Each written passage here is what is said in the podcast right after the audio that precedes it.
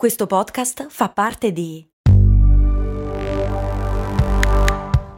Voice Podcast Creators Company. Ecco il suo resto. Mm, certo che al giorno d'oggi con un euro non si fa più granché. Beh, lo posso usare per il carrello della spesa. Ma comprare 10 Goliador? Eh no, per quelle servono 2 euro adesso. Ah, beh, allora non mi resta che lanciarlo nella fontana di Trevi ed esprimere un desiderio.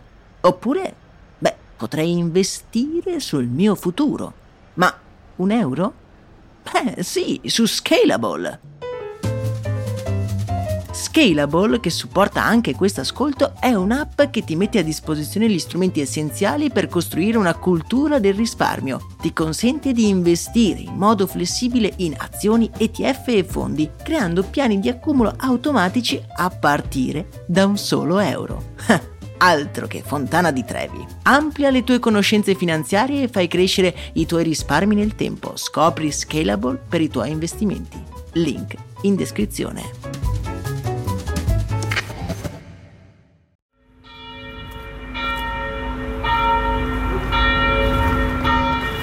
La chiesa di St. John's è una delle più piccole che si possono trovare a Maplewood, in Minnesota. La struttura è classica, muri bianchi e un piccolo campanile. Una volta era immersa nella vegetazione, mentre ora è avvolta da strade di asfalto invase dai fedeli la domenica, che si accalcano sulla porta. Alcuni vengono per pregare, mentre altri per partecipare ad una funzione collettiva. E poi il coro. Il coro del St. John's è un'istituzione. Nella trepidazione generale il pastore alza le braccia al cielo con fare solenni. Fratelli e sorelle, per salvarci dal demonio, cantiamo al Signore. Sono tutti in tunica blu e la loro energia trascina ben presto tutta l'assemblea. Un'ondata di positività e ottimismo pervade i presenti, lieti di lodare l'Altissimo. Tutti battono le mani a tempo. Tutti tranne uno. Il pianista, che sta accompagnando il canto con la sua tastiera, ha uno sguardo preoccupato ed ansioso. Le dita corrono sui tasti e i suoi occhi fissano il leggio senza neanche sbattere le palpebre. Sarà forse il diavolo ad essersi impossessato di lui? La strofa è finita e la mano di quell'uomo dai folti capelli neri si stacca dalla tastiera per raggiungere lo spartito. Comincia a scartabellare come un disperato sul leggio. Sfoglia e sfoglia alla fine in preda alla foga fa cadere tutti i fogli. Tutti nella chiesa ora sono in silenzio e fissano, sbigottiti, quel musicista in preda a quella crisi. Uh, uh, scusate, dice imbarazzato, raccogliendo gli spartiti. Ma che diavolo è successo a quell'uomo? Sempre che il diavolo c'entri qualcosa. Max Corona, che sarei io, presenta Storie di Brand, un entusiasmante viaggio back in the future alla scoperta delle storie che si nascondono dietro i marchi più famosi.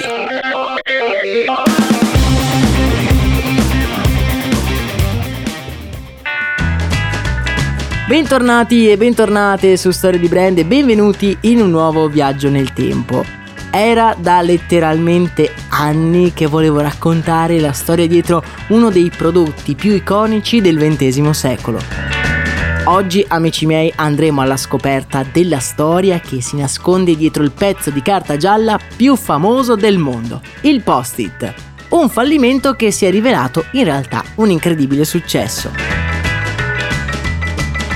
Prima di partire vi ricordo di iscrivervi al canale podcast e se vi dovessero piacere questi episodi di lasciare una recensione da 5 stelle. Ma amici miei abbiamo parlato fin troppo. Siete pronti a partire?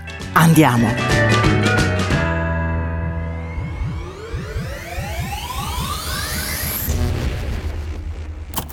Arizona State University 1960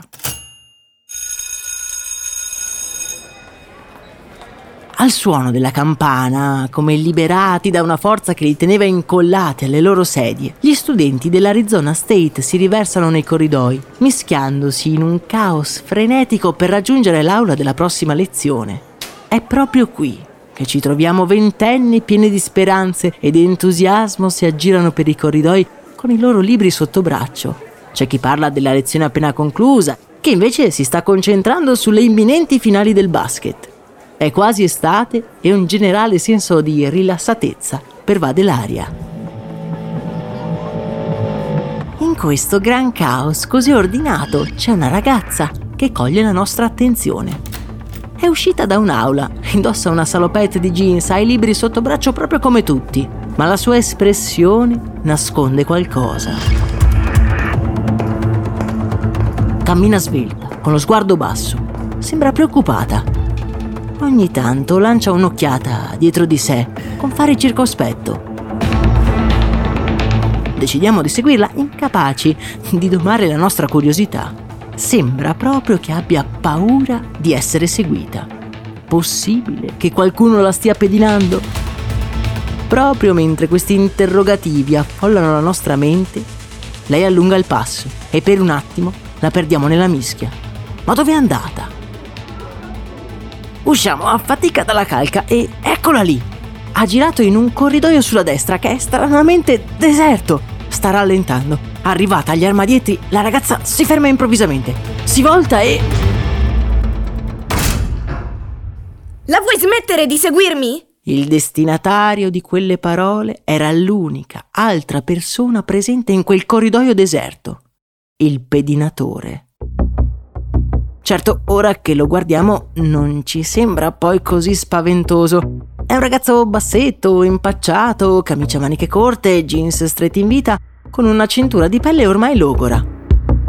Il suo sguardo è terrorizzato. In quel preciso momento vorrebbe tanto infilare la testa sottoterra per la vergogna. È stato scoperto. Non, non, non è come sembra dice incerto, ben consapevole che la situazione non deponga di certo a suo favore. Non voleva di certo stalkerizzarla, ma solamente salutarla, magari parlarle, solo chiederle come si chiamava. Sono mesi che cerca il coraggio di parlarle, quella ragazza gli piace tanto, ma lui, studente di chimica, la formula per approcciarla non l'ha ancora trovata. L'unica cosa che sa fare è seguirla, sperando un giorno, eh, secondo i suoi complicati calcoli, di legarsi a lei come una molecola di idrogeno farebbe con una di carbonio. La ragazza le si avvicina con fare minaccioso ma a meno di un metro da lui la sua espressione furiosa eh, si trasforma in un sorriso. Invece di starmi appiccicato, dimmi come ti chiami. Chiede quasi divertita da quel ragazzo così impacciato. Lui deve ancora capire che cosa è successo. Un attimo prima avrebbe voluto sprofondare mentre ora si sente leggero come una piuma. Lui ancora non lo sa, ma la sua vita sarà più o meno tutta così. Far fiorire i successi da clamorosi fallimenti. Quel ragazzo non è altro che Spencer Silver, studente di chimica e pedinatore improvvisato. Nasce nel 1941 a San Antonio, città texana che odora ancora di Messico e dove molti girano con gli speroni agli stivali e alcuni anche con la pistola. L'infanzia di Spencer è piena di emozioni crescendo tra cowboy e le prime missioni spaziali. Il piccolo Spencer si innamora dei primi razzi puntati verso lo spazio, che decollano proprio dalla vicina Houston. Passa i pomeriggi a disegnare, vorrebbe diventare un astronauta e creare un mega propulsore capace di farli arrivare fino alla Luna. Ben presto capisce che se vuole davvero diventare un progettista della NASA deve mettersi d'impegno e cominciare a studiare. E quando si tratta di studiare, Spencer va come un missile. Dopo un diploma a pieni voti si invaghisce della chimica, tanto da trasferirsi all'Università di Phoenix, città lontana ben 14 ore di auto da casa.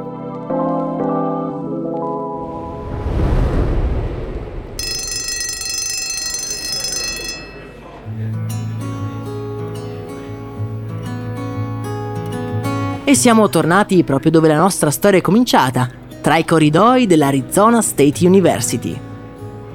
Spencer è uno studente modello, ma un giorno una ragazza del primo banco lo distrae trasportandolo su un altro mondo. Ha la pelle perlacea e uno sguardo deciso, i capelli ondulati, anche se quando studia li lega sempre dietro la nuca. Spencer ne è completamente invaghito, tanto da pensare più volte nel corso del semestre di rivolgerle una parola di saluto. La sua timidezza però lo blocca. La segue cercando di raggiungerla e poi quando è abbastanza vicino si blocca. Non aveva idea che lei si fosse accorta che lui la stava seguendo. Mi chiamo Spencer. Dice tutto d'un fiato. E, e tu? Linda. Linda Martin. Dice lei sfoderando un grosso sorriso e porgendogli la mano. Linda è una brillante programmatrice di computer. Una scienza ancora tutta da scrivere, passa le sue giornate concentrata sui libri e sullo studio, ma quel ragazzo timido e impacciato fa scattare qualcosa dentro di lei. Ha un viso sincero e sembra davvero imbarazzato che lei lo abbia scoperto a seguirla. I due diventano ben presto amici, condividono le pause dallo studio e conoscendosi meglio, la loro amicizia muta in qualcosa di più profondo. Spencer Silver e Linda Martin si sposano nel 1965 con una piccola cerimonia. Sono giovani, pieni di entusiasmo e con tutta la vita davanti. Finito il dottorato, Spencer accetta un lavoro in una delle più grandi aziende chimiche dell'epoca, la 3M, e la neonata famiglia si trasferisce in Colorado. In realtà, all'epoca, l'azienda è conosciuta pronunciando tutte le M, Minnesota Mining and Manufacturing Company. Un'azienda che si occupa un po' di tutto, dall'elettronica ai prodotti per l'industria, alla salute e chi più ne ha più ne metta. Quando Spencer entra dai cancelli di quel grosso palazzo grigio, ha un grosso sorriso stampato in faccia. È il suo primo giorno di lavoro e non vede l'ora di mettersi alla prova. Mentre si sistema nel suo laboratorio, Spencer non può sapere che quella non è altro che l'inizio della sua più bella disavventura.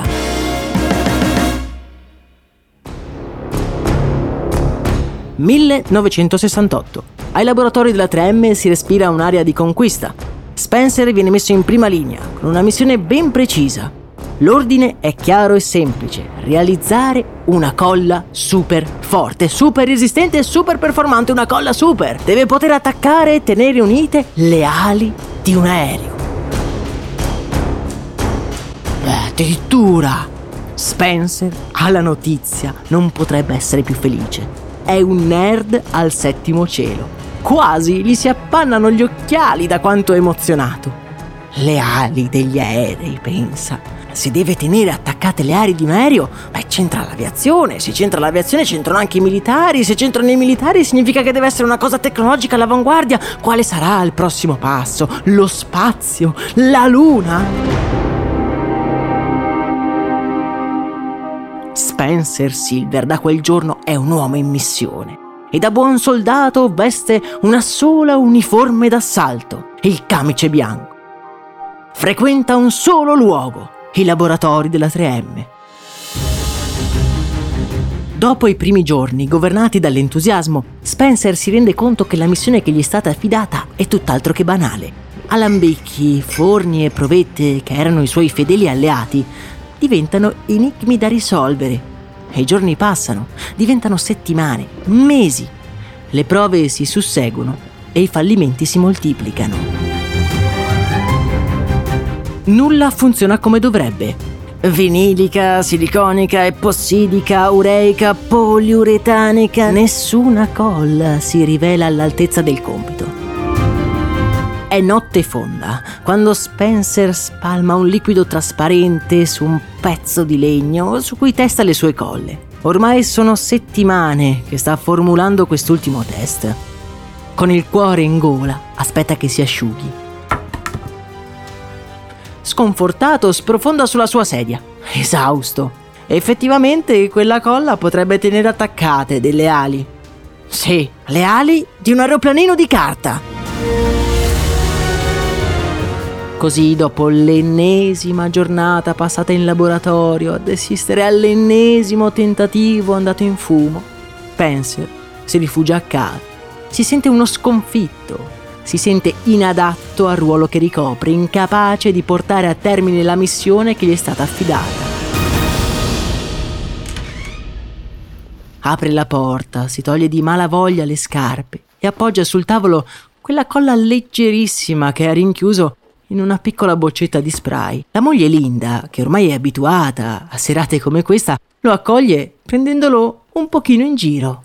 E questo cos'è? Un profumo? Per me? Non dovevi, tesoro.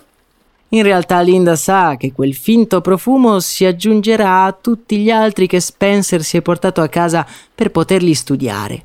Questo non attacca nulla che pesi più di un foglio di carta. È peggio del solito. Esausto e sfiduciato, quella sera Spencer va a letto senza nemmeno mangiare. La sua grande occasione per realizzare qualcosa di grande che possa cambiare la storia dell'uomo gli sta sfuggendo dalle dita.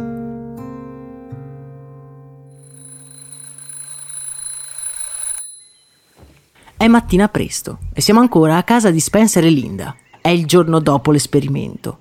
Spencer ha dormito profondamente, erano giorni che non si riposava e si è svegliato come da un lungo incubo. Scende le scale e arriva in cucina dove la moglie lo sta aspettando con la colazione pronta. Spencer afferra ancora intontito una tazza di caffè. Grazie, cara. Sorseggia il caffè, si appoggia al piano della cucina voltandosi verso il frigo. Ma, ma c'è qualcosa attaccato alla porta del frigo. Un pezzo di carta, una nota. Spencer, come in trance, si avvicina al frigo e stacca questo pezzo di carta, osservandone il retro. Hai usato la mia colla? Chiede a Linda, la quale non si accorge che suo marito ha completamente cambiato espressione. Sì, così mi ricordo dove ho messo la lista della spesa. Hai detto che attaccava solo la carta, così ci ho attaccato la carta. Tanto si stacca facile e non lascia nemmeno il segno. Spencer è rimasto immobile, occhi sgranati, rivolti verso quella donna che non si rende conto di quello che ha appena detto. Senza riuscire a parlare, corre verso di lei e la bacia. Beve l'ultimo sorso di caffè in tutta fretta, afferra la giacca ed esce di casa correndo.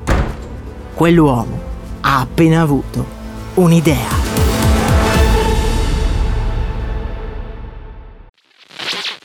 Ciao, sono Max Corona e prima di dedicare tutta la mia vita a raccontare le storie di tre marchi più famosi, volevo avere un fast food. Un fast food di zuppe per la precisione. Sì, sì, hai capito bene, un posto proprio come un vero e proprio fast food di hamburger, ma al posto dei panini vellutate e minestre. Avevo trovato anche un nome, So Up. Purtroppo non ho mai dato una vera occasione a questa idea. All'epoca lavoravo, dovevo pagare l'affitto, sapete, lasciare tutto per lanciare una startup mi sembrava un rischio troppo grande. Ed è un vero peccato che all'epoca non ci fosse un progetto come lo Startup Builder di Startup Gigs, che supporta anche questo ascolto. È un percorso pratico, concreto e flessibile che ti dà tutti gli strumenti per poter credere nella tua idea aumentando così la probabilità di successo e che in 14 edizioni ha già incubato oltre 1000 progetti, supportato oltre 2000 persone e aiutato loro a raccogliere oltre 9 milioni di euro di finanziamento. Non è necessario lasciare il proprio lavoro e fare un salto nel vuoto per dar voce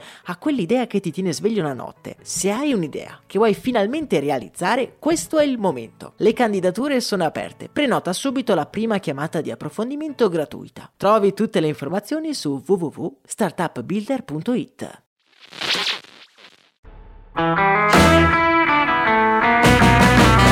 Siamo a Maplewood, Minnesota, sede della 3M, la multinazionale chimica, quella dello scotch, per capirci. Qui lavora Spencer Silver, un inventore impacciato a cui è stata affidata una missione particolare, creare una colla talmente potente da attaccare le parti di un aereo. Fortunatamente questa missione porta solo ad un adesivo talmente leggero capace di tenere incollati a malapena due fogli di carta. Spencer è disperato. Ma sua moglie Linda utilizza quella colla per attaccare la lista della spesa al frigorifero. Un utilizzo che fa scattare un'idea nella mente di Spencer. Forse quel fallimento poteva essere una soluzione geniale.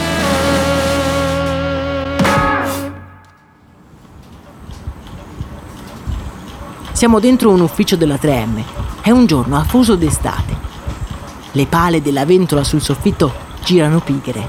Spencer è in piedi di fianco ad una lavagna piena di grafici a torte e diagrammi e sta spiegando qualcosa animatamente davanti ad un pubblico di 5 o 6 colleghi spiaggiati sulle loro sedie girevoli. Le gocce di sudore scendono dalla sua fronte stempiata, mentre lui imperterrito prosegue ad illustrare la sua proposta. La colla che non strappa la carta, la colla che si attacca e si stacca, la colla che non attacca. Purtroppo il suo entusiasmo è in netto contrasto con le sbuffate dei colleghi che lo ascoltano o perlomeno ci provano. Quella non è la prima presentazione che fa Spencer e ogni volta è sempre la stessa cosa. Nessuno capisce cosa possa esserci di così efficace in una colla che non attacca bene. È come una gomma che non resta gonfia, beh insomma non ha senso. che dire, dottor Silver? Forse è semplicemente la sua idea che non attacca. Ormai è diventato lo zimbello della 3M. Spencer, sconsolato, guarda i colleghi alzarsi e uscire dall'ufficio. Tra le persone che stanno uscendo da quella sala riunioni c'è un uomo alto con dei pesanti occhiali appoggiati sul naso. Si chiama Arthur Fry e a differenza degli altri, quella presentazione gli ha lasciato qualcosa, anche se non riesce ancora a capire che cosa. Fry esce dall'ufficio ed entra in macchina. Guarda l'orologio. Già le sette. Deve muoversi. Ma chi è Arthur Fry?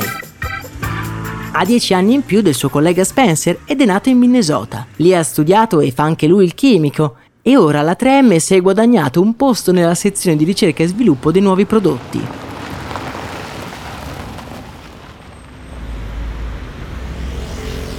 La macchina si ferma davanti ad una chiesa, la parrocchia di St. John's.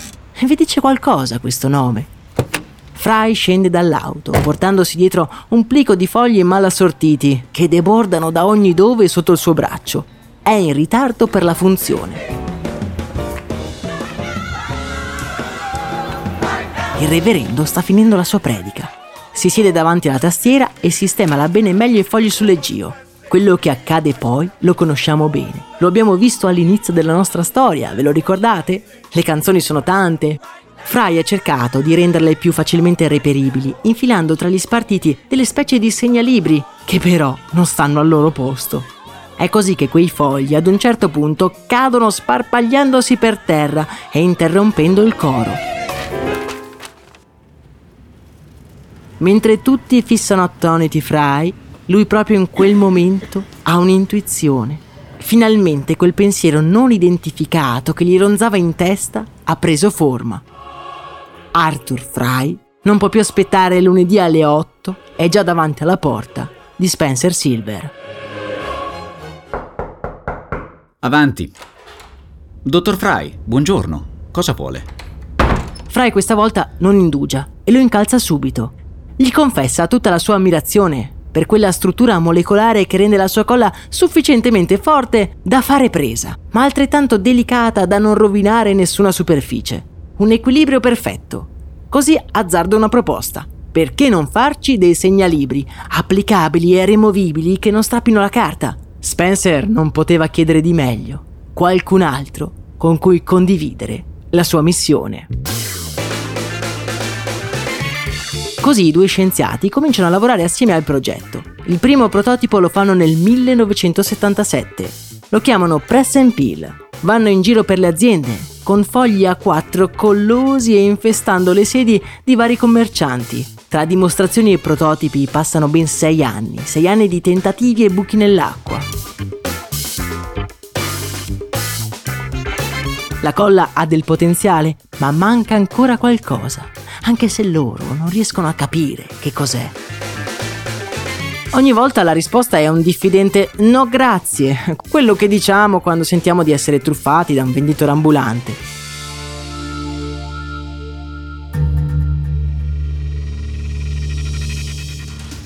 Spencer e Fry sono disperati. Erano convinti che la loro invenzione sarebbe stata capita, apprezzata, ma più il tempo passa più la 3M si spazientisce e fa capire loro chiaro e tondo che di soldi per proseguire gli esperimenti non ce ne sono più. Se serve della carta, va comprata di tasca propria.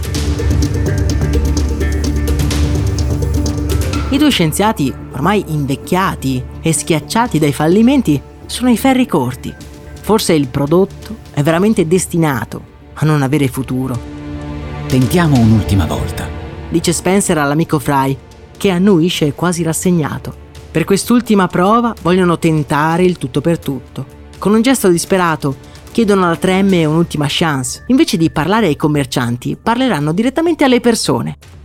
La 3M, ormai più che scettica dall'ok, ma ribadisce che fondi per la cancelleria non ce ne sono.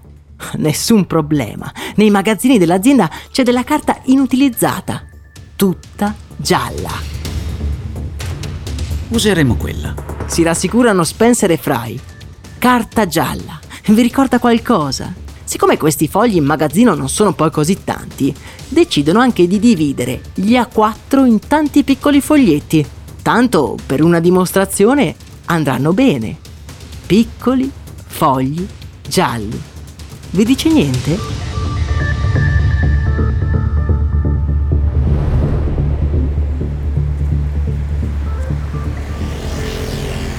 I due sono davanti allo stand, accanto ad una zona abbastanza trafficata della città. Alla loro postazione, sotto un grosso cartello 3M, c'è un piccolo tavolino dove sono tutti posizionati dei fogliettini gialli, tutti impilati. Sono lì dalla mattina, ma nessuno sembra notarli. I due ormai hanno perso le speranze, non si parlano, ma nei loro occhi possiamo leggere la stessa identica preoccupazione. Ma chi ce l'ha fatto fare? Ma perché si sono incapponiti così tanto? Quando stanno per mollare la spugna, qualcosa di insospettabile accade. Una donna si avvicina al tavolino e chiede informazioni. Sembra, sembra interessata. Fry attacca uno dei suoi foglietti e Spencer spiega la storia dei segnalibri. Geniale.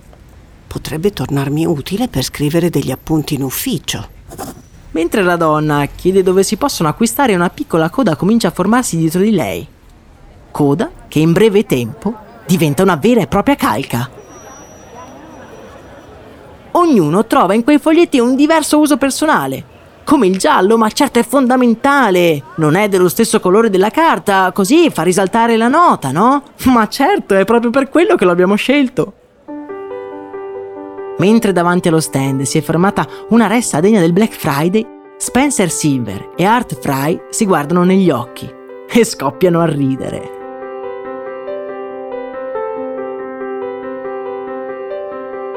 L'ultimo test è un successo. L'idea di interpellare direttamente la gente e non le aziende si rivela la strategia ideale.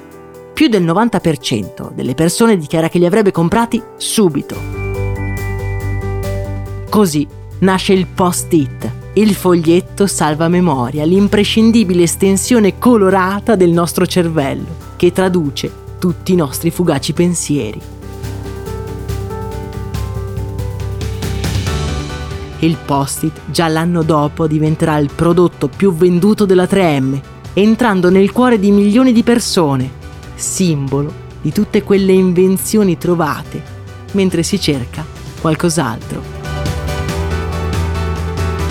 Spencer e Arthur saranno riconosciuti come inventori del post-it e termineranno la loro avventura alla 3M con all'attivo decine e decine di brevetti. Il caso ha tirato le fila della loro vita intrecciando le loro esistenze. E anche voi, la prossima volta che avrete un post-it tra le mani, ricordatevi, quel foglietto avrebbe dovuto incollare le ali di un aereo. E invece è finito per attaccare qualcosa che forse potrebbe volare ancora più in alto. Tutte le nostre idee.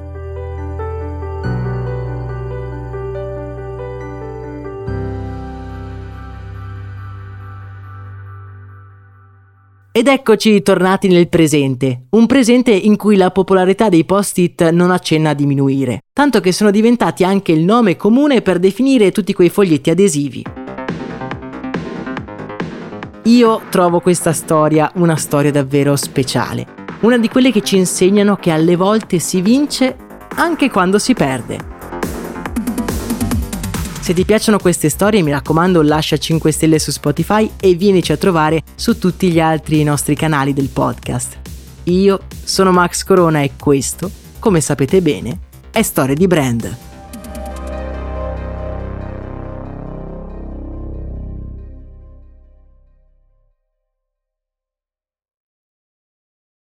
E adesso un bel caffè finito. Perché rischiare di rimanere senza caffè quando puoi abbonarti a Caffè Borbone? Prezzi vantaggiosi, costi di spedizione inclusi, tante possibilità di personalizzazione e l'abbonamento lo sospendi quando vuoi. Decidi tu la frequenza, la qualità, scegli tra le cialde e capsule compatibili e crea il tuo mix di gusti e miscele. Mai più senza caffè con l'abbonamento Caffè Borbone. Tutte le info su caffèborbone.com. Vacanze in Sicilia o in Sardegna? Con i traghetti GNV porti tutto quello che vuoi, ti rilassi fino a destinazione e se prenoti entro il 14 maggio, posto ponti a partire da 33 euro. Non c'è modo migliore per andare in vacanza. Scopri i dettagli su gnv.it. Offerta valida sulle linee Napoli-Palermo e Genova-Olbia, 10.000 posti disponibili.